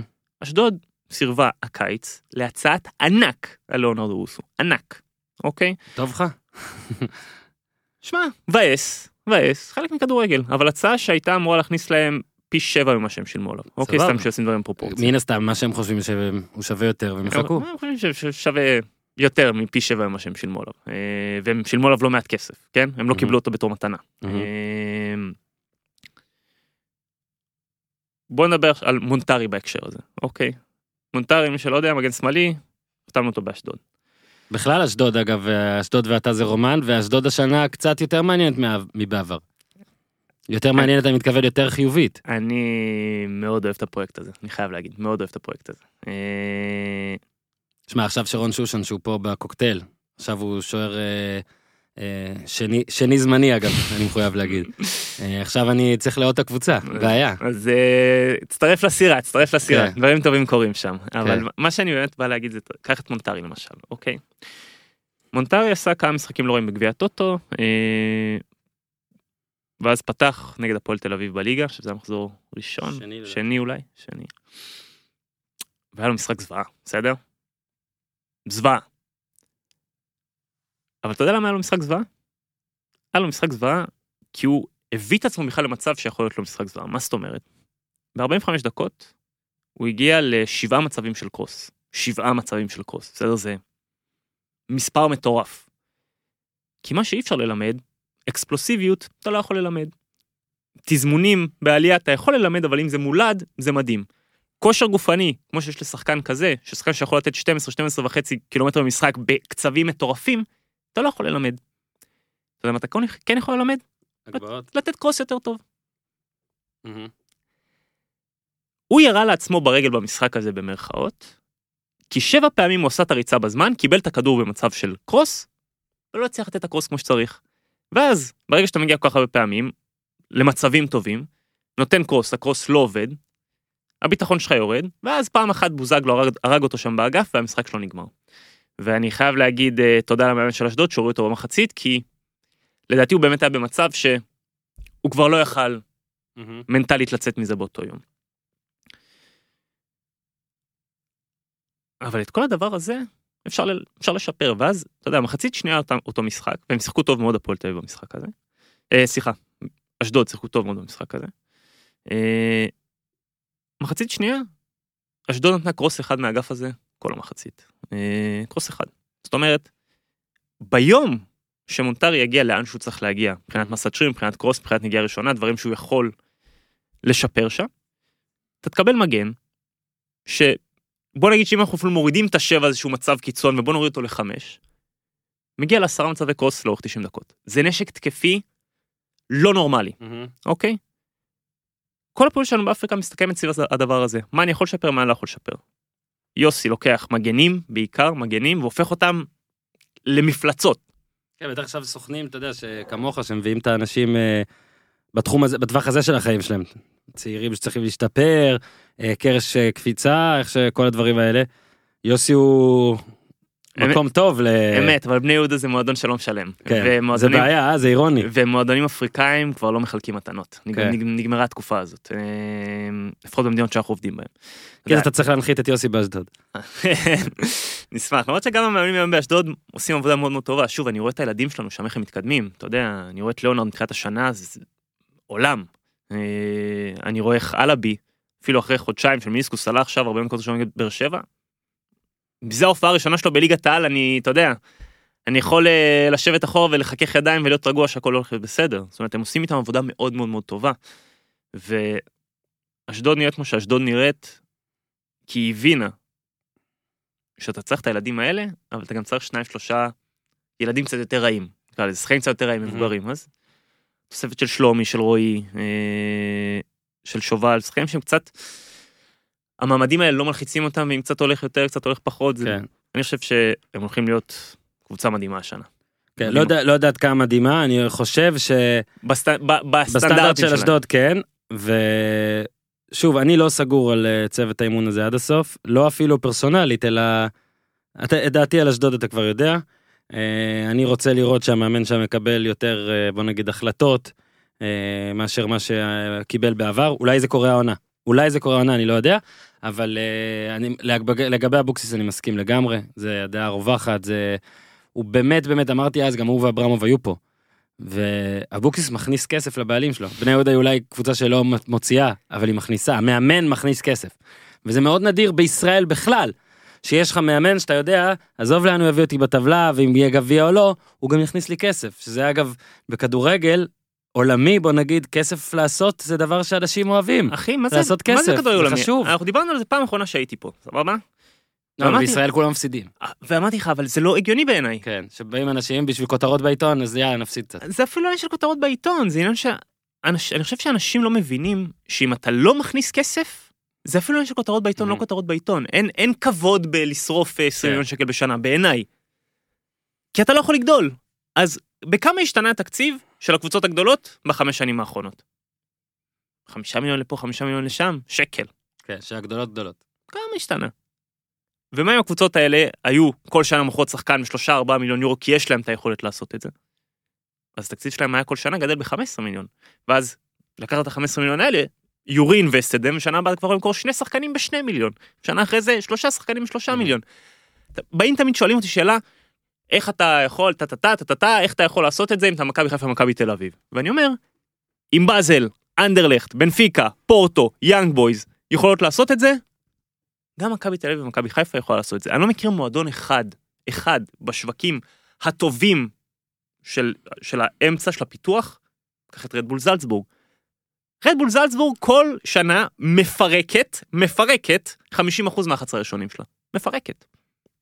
כל שנה היא קוטשת אגב, מחדש. נראה לי בישראל גם די צריך את זה מבחינת אה, עייפות החומר. אין לך ברירה. קח את מכבי תל אביב השנה. אוקיי. אה, אני חושב שעשו שם שתי טעויות עיקריות בקיץ. הראשונה, אני חושב שברגע שאין לך חופש לשחקנים האלה, שכבר הרבה מאוד שנים לא היו בחופש, אה, ואתה מהיום הראשון בלחץ אטומי של אירופה, ואתה דוחף מאוד מאוד חזק מהיום הראשון, מנ- אני לא מבין את זה, את הפגרה הקצרה כל כך. פיזית ומנטלית הם לא יכולים לעמוד בזה, ובגלל זה פת- פתאום רואה הרבה כן. המון המון סדקים והמון מאוד אה, כעסים. עייפות כזאת, כן, כן, כעס, כן. עזוב, אני, כעסים בתוך המועדון. אתה לא יכול. וב' אני לא חושב ששחקן שעשה את, השיג את כל מה שיכול להשיג במועדון, יכול להישאר במועדון. דעה שלי. דעה שלי. אני, אתה יודע, מישהו דיברנו על זה פעם שעברה, יש לך לימיט שאתה מגיע אליו שמכאן it can only go downhill. אה, ופה תמיד מחכים לראות את זה קורה לפני שפועלים, אגב נגד באר שבע. כאילו, כולם הרגישו שזה הולך לקרות, באליפות השלישית כבר היה ברור, והם עדיין. תמכור. אנשים כל כך מפחדים מלמכור, אתה יודע. השאלה אם היה להם נגיד למכבי תל אביב, אז היה איזה הצעה על דור פרץ, דברים כאלה, השאלה היא על כמה שחקנים וכמה הצעות וכמה זה. אוקיי. לא, כי אתה, הנה, אני בדקתי אספר נגד... לך סיפור מדהים. נו, סיפור מדהים. או, הפיל מדהים, אותי מהכיסא. מדהים. הפיל אותי מהכיסא. אה, הייתי- בדאלאס אה, בקיץ, הייתי עשרה ימים, החתמנו שם אה, שני שחקנים, הסוכנות. אה, ביום השני או השלישי אני הולך ומתיישב במשרד של המנהל המקצועי, אה, ואני רואה טאבלט קטן, ממותג FC מידטילנד. מעניין. זה לא... מה זה? הוא אומר לי בוא, בוא, בוא תראה משהו. FC, מידטילנד, מועדון בדנמרק, הוציא בערך 100 טאבלטים ממותגים של מידטילנד, כי הם רצו למכור את החלוץ שלהם. אז הם לקחו טאבלט, ממותג יחד עם ספרון ארוך על החלוץ, סטטיסטיקות בלה בלה בלה, וטאבלט שאתה לוחץ עליו, מופיע לך highlights של רבע שעה. עכשיו אתה אומר, כמה דבר כזה עולה? אני לוקח את הטאבלט, ממתג אותו, כמה עולה לי? 1,500 דולר ליחידה? אני עף באוויר, כן, אהבת קצת. כולל משלוח, כולל הכל. כן. 1,500 דולר ליחידה, שלחתי 100 יחידות כאלה, שילמתי 150 אלף דולר, אבל מחר אני מוכר את השחקן הזה ב-6 מיליון יורו. למכור זה עבודה. ומועדונים שהבינו שכל עוד הם תלויים בסוכנים, או אם הם לא משתמשים מספיק בסוכנים, הם לא יכולים למכור, אז הם יישארו עם הצעה על זה, על זה, על זה, על זה, על זה. מכבי תל אביב הקיץ מכרה יפה. אוקיי, מכרה יפה. אבל בעיניי, היא הייתה צריכה למכור עוד שני שחקנים. אוקיי? רגע, מחר רייקוביץ', מי אני מפספס? נראה לי זהו, לא? כסף זה יפה, כן. לא, לא, אני אומר, מבחינת כסף כן, אבל מכרה אחד. אה, אה, איבדה את דסה. כן, אה, איבדה, איבדה. כן. אבל לדעתי הייתה צריכה למכור עוד שחקן שניים. פרץ, פרץ. אגב, בקטגוריה של הגעת לאיזה רף, ולך תדע אם... אגב, לפעמים כדי לחצות את הרף אתה צריך פשוט קבוצה אחרת, מאמן אחר, אתגר אחר. אה, אה, זה מה שאני אומר. פרץ, ספציפית, תחשוב, מעבר לזה שהוא לקח הרבה אליפויות עם מכבי, הוא הוא גם כבר עשה צ'מפיונס בתים. כאילו, מה נשאר לו? איפה, לאן הוא כבר יכול להמשיך לגדול פה? אני מאוד מאוד מאוד מאמין, באמת, שמועדון חייב, חייב, חייב למכור. חייב. רק אגיד לך שאגב, מיטילנד והכל, אה, כשלאשתי הייתה יום הולדת, לדעתי לפני שנתיים זה היה, אז קניתי לה אה, מקבוק, ובמקבוק הייתה, היה קליפ שהכנתי, ולא קיבלתי איזה שישה מיליון. אתה מבין? אבל עבדתי קשה בדבר הזה, ואני אומר, מועדונים התנהגו כמוני. אז, אז אם אתם רוצים לשים לכם את הקליפ, אני שר שם באייפד, יצחקו עליי, הכל טוב. אבל זה באמת מדהים, כל אבל הנושא אני הזה אומר, של... אתה, אתה, תחשוב, אני, אני שכחתי את הנקודה החשובה בסיפור הזה. גם אם המועדון בסוף לא רוצה את השחקן, המועדון שלך לו, אתה יודע בוודאות מוחלטת שבהשקעה של 1,500 דולר הוא יראה את זה. הוא יראה את זה. You got his attention. שלחת ל-100, אחד יקנה. ואתה יודע מה יותר מזה? הוא כל כך יעריך את ה... יסתכל על האחווה הזאת ויחשוב שאתה תותח, הרי זה לא... ברגע שאתה עושה את זה מותג ויפה, זה לא כאילו אתה נואש רצח ומסכן, אלא הם רואים בזה מין גימיק, class! יחפשו עליך, ייכנסו ל squad שלך, כמו שאלי גוטמן אומר, squad, ויצפו מי יש שם, אולי הוא השחקן הזה לא, אבל פה נראה, אתה על המפה בבחינה הזאת. קלאס. אני חייב להיות בדאלאס. דבר אחרון, אה, לגבי החלון בכלל, אגב, אז זה אולי פרט שמתחבר למה שאתה אמרת עכשיו, אה, תומר יצחק חישב את זה לדעתי, עשרה מיליון יורו, כל הקבוצות ביחד הרוויחו בחלון הזה, ממכירות. כן, אבל הרבה לא מאוד- הרבה. מאוד זה זה פנימי. אני- הרבה פנימי, רייקו חבי, אז לא, אז אני מתחבר למה שאתה אומר, זה כלום, כאילו, כולם ביחד, ומכבי מזה חמישה. אה, זה היה מין חלון שהנציח אולי עוד יותר את המצב של קשה להביא לפה אה, זרים מאיפה שהתרגלנו, אה, הרבה זרים באו. אתה אפריקה, אגב באמת מה שאמרתי קודם זה בדיחה לי, כל פעם שאני רואה אפריקאי בא לפה אני מניח שאתה הסוכן, זה כמו שליאור ארבל תמיד אמרו שהוא טועה והוא חושב שכל השחורים טועטחה, אז אני חושב שכל השחורים זה אוהד כהן. הרוב, אה, הרוב, הרוב. רוב השחקנים שלך, הקטע הוא ש... אז מאפריקה, שחקני רכש, אה, ברדה ועוד כמה כבר התחילו להביא מכל מרכז אמריקה. שזה לדעתי גם אמרת בפעם שעברה, אה, אולי הוא הקשיב. אה, זה, אה. הגיעו- לא מעט שחקנים מאלבניה השנה, אמנם לא אלבנים, אבל מקבוצות באלבניה, שניים. לא, אז כן. נראה שיש קצת הבנה, אולי גם בגלל שיש יותר scouting ויותר זה, של, טוב, יש שווקים שכבר אין לנו סיכוי, ויש שווקים שכדאי לנו שמע. נהיית פה מהפכה שקטה לאט לאט, שאני שמח בצניעות להגיד שאני לוקח בה חלק, אמנם לא מאוד אה, פעיל, אבל חלק קטן, אה, שאני עם השיעור בקורס. אין היום כמעט מועדון בישראל, בין אם זה בשכר, בין אם זה בהתנדבות, שלא מכניס אה, אנליסט או סקאוט לצוות שלו, ובחלקם כבר שניים ושלושה. וזה משנה את רוב התפיסות, כי החבר'ה האלה אמנם הם, אתה יודע, הם מאוד uh, בוסר עדיין, וייקח להם זמן להגיע לאן שהם צריכים להגיע, אבל הם מתחילים להבין איך השוק עובד. וברגע שאתה מתחיל להבין איך השוק עובד, אז ייקח עוד שנה, עוד שנתיים, עוד שלוש, אבל אתה תגיע לאן שאתה רוצה להגיע. עכשיו אני אומר, תראה את כל המועדונים הקטנים השנה, כמעט כולם, הזרים שלהם הם זרים עם ריסייל. אה, קח את רעננה, קח את אשדוד, קח את כפר סבא. המון שחקנים ש... לא היו מגיעים לפה בחיים לפני 3, 4, 5 שנים, אין, אין סיכוי. רוב המועדונים האלה, אתה יודע, פתאום ראו את חדרה, עושה מכירות יפות, פתאום ראו את אשדוד עושה מכירות יפות, ראו את מכבי פתח תקווה עושה מכירות יפות. התחילו להביא שחקנים שבאמת יכולים לשייף שנה ולמכור, כי הרציונל אומר שאין לך... אין היגיון, אם שחקן בן 30 שמשחק ברומניה רוצה לבוא לפה, כנראה שהוא לא השחקן שאתה רוצה, אתה מהמם. יודע, זה- זה- זו המציאות, זה ה... הילדים האלה, הסקאוטים, האנליסטים, מתחילים לאט לאט לייצר מהפכה שקטה בתוך המועדונים. אה, אני חושב שהיום הרבה מאוד מועדונים פתוחים לדברים שלא היה בעבר. אני לפני שלוש שנים הייתי יורק דם בשביל שהמועדון יסכים בכלל לבוא איתי לאפריקה. היום מועדונים עומדים בתור. והיום אנחנו צריכים כבר... כן, אז מכבי חיפה גם הייתה איתך. מכבי חיפה, מכבי תל אביב, אשדוד, אה, אה, ועכשיו אנחנו כבר מגיעים למצב שאנחנו צריכים לסנן כדי לא לייצר התנגשויות. אגב, עוד תופעה בחלון הזה, או לפחות עם סוף החלון הזה, להוציא אולי את מכבי חיפה, ששם יש את אה, שועה והוואד כבר היו שם, ורוקוויציה, כאילו, רוקוויציה והוואד היו שם ושועה הצטרף בינואר, שים לב, שלוש קבוצות גדולות, אוקיי, ואם אתה רוצה, נצרף את הפועל תל אביב לחמש הגדולות, שאם אתם רוצים, אני לא אין רוצה, חלוץ. אין אין, אין כרגע, לא הביאו, לא הביאו חלוץ בכיר, פותח, איך שתרצה לקרוא לזה, אה, יודע מה, אפילו, אם אני לא מפספס, חלוץ השבחה כזה. כאילו באר שבע הביאו את קריו ונפלו איתו, אה, נתקעו עכשיו ולא הביאו אפילו ביום האחרון, הם יחפשו חלוץ חופשי.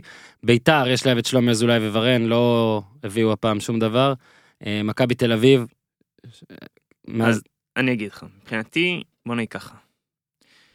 חלוץ, האם אה, אתה לא מצליח, איפה- איפה- איפה איפה השיווק האפריקאי מרכז זה ב- בקטע החלוצי? אז חלוץ, אה, זה התפקיד שדורש מערכת scouting שדוחפת לכיוון הזה. אוקיי? אני אסביר לך למה. אם החלוץ לא הבקיע שנה שעברה, אף אחד לא רוצה אותו. ואם החלוץ הבקיע שנה שעברה, הוא עולה מלא כסף. מהמם. הקושי הגדול בלמצוא חלוץ זה להבין מי הם החלוצים הטובים ששנה שעברה לא הצליחו לשים גולים, או בשנתיים האחרונות לא הצליחו לשים גולים, ולמה. אוקיי. אלי טביב עשה את זה עם סילבסטר. סילבסטר הגיע אחרי שנתיים שהוא... אגב, חתם באשדוד הבוקר. וואלה. גאונים אשדוד, באמת. כל הכבוד להם. כל הכבוד להם. הפטיש שלי לסילבסטר הוא פשוט עצום.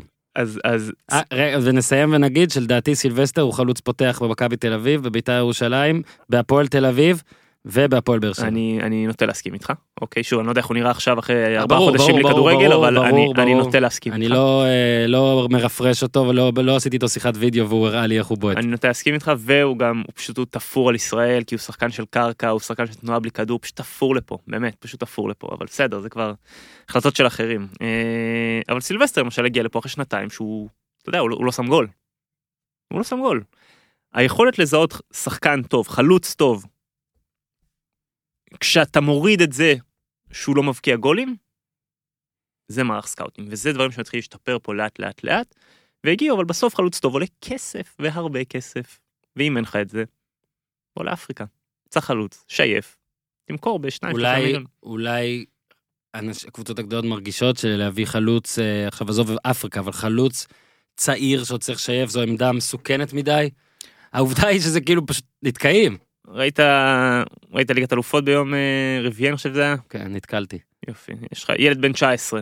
אני, צריך. אותי לא רוצה לשכנע, אני אז- פשוט לא אז- מבין. אז אני אומר, ת- ת- ת- אני לא מוכן לקבל את ה... אתה יודע, אני לא מוכן לקבל את התפיסה הזאת. הגיל זה קשקוש. בסדר? זה קשקוש. יש שחקנים בישראל בני 17-18 שיותר טובים מכל שחקן בן 29 שקיים בליגה. הזאת. זה לא, זה קשקוש. עם... אה, ובלי להוריד מכבודו של אף אחד, אני אה, טאלנט כמו מנור סולומון, לא ראיתי פה. Mhm. בסדר? לא ראיתי. לא ראיתי. אז מה זה משנה? אז הוא היה בן 17. כן. אבל אם הוא לא, אם הכוכבים לא מסתדרים לו והוא גדל במכבי פתח תקווה, הוא עושה את הבחירה שלו בליגת העל בגיל 20. מהמם. אז אני לא מוכן לקבל את הטענה הזאת. אה, יש המון חלוצים טובים, פשוט צריך באמת ללכת ולחפש אותם. כי שוב, אם החלוץ הבקיע 15-20 גולים שנה שעברה, כולם מכירים אותו, כולם משלמים עליו. אתה לא לבד, אתה אין לך סיכוי למצוא אותו בין כולם. אה, וגם אם אתה רוצה, הוא עולה לך 3 מיליון יורו, סטייל וידר, ואין היום מועדונים שמשלם פה את הסכומים האלה. ואגב, וידר, כי אני נלחמתי כל הזמן, זה מצחיק שאני צריך להיות לטובת מלך שערים. כאילו, ירדו פה על מלך שערים, הוא לא מספיק טוב. מלך שערים, לא מספיק טוב, מלך שערים. למה? כי כאילו הוא עולה שלושה מיליון, אז ציפו ממנו ל-200. קודם כל, אבל הוא נתן את ה-20 גולים קודם כל שלו. נתן 20 כזר שלא היה, ושוב, גם מי בעונה הראשונה מי שלו. שחשב שהוא יחליף את זהבי בדיוק, זה ברור זה לא, כדי, עובדה שזהבי יש אחד, עדיין, עכשיו הרי מתלהבים, מ, אתה יודע, בן סער 15 גולים, אלירן עטר שנה שעברה כמה, 14, 13, זה, רוב הזמן זה יהיה ה-level, פעם ב- יהיה פה איזה משהו מטורף, אבל כאילו, זה הקטע, תבינו, כן, עולה שלושה מיליון יורו, כי אתה רוצה מישהו שאתה קונה ועכשיו ישים לך 20 גולים, נכון, העונה, איש נכון. מקצוע, נכון. אוקיי, נגיד פריצה ושודרג אפילו. אז אני יודע, כמה- חלוצים אתה מכיר שבאו לפה דווקא 20 גולים כן, בשנה נכון, הראשונה בעונה שלהם, זה-. יוניקורן. נכון, בגלל זה והייתי צריך להילחם עליו, להילחם מול אנשים עליו, תשמע, הוא לא... טוב, בקיצור. אה, תשמע, מעניין כרגיל, אם אם נישאר פה זה כבר אה, יהיה יותר מדי, בוא נשאיר משהו לפרק 4, shoot. אם שכחתי משהו ואתה צריך ורוצה לדבר אז תגיד, אבל אה, אני עוצר פה את ה lineup באמצע. שעה ועשרים, ראוי. וואה. אה, בהמשך השבוע, כמו שאמרתי, נקליט פרק אה, הכדורגל ישראלי, ובוא, נסתור את כל מה שעלה בפרק הזה, כמובן, ביום חמישי, מזכיר, הופמן ברצלונה, אה, שחקו fantasy, תש- אה, תאזינו לפרק על הבחירות. אה, טוב, והכל נמשיך אה, ביום שלישי. איתי, אה, ידוע לנו אם אה, גיזם חוזרת אה, ליום שלישי? כבוס שלה, ידוע לך מתי היא חוזרת? לא, איתי, הנה הוא מתכתב איתה. איתי, איתי שואל, תתכתב ברומנית. אז אולי, אולי גיזם תהיה פה ביום שלישי, אני כבר לא יכול להבטיח כלום. זה מאוד מאוד אינטימי בלי גיזם נכון? אולי, אולי צריך לעשות ככה. גיזם, איבדת, אל תחזרי, אל תחזרי. אוקיי, תודה אוהד, תודה, תודה. עד כאן להפעם, תעשו טוב.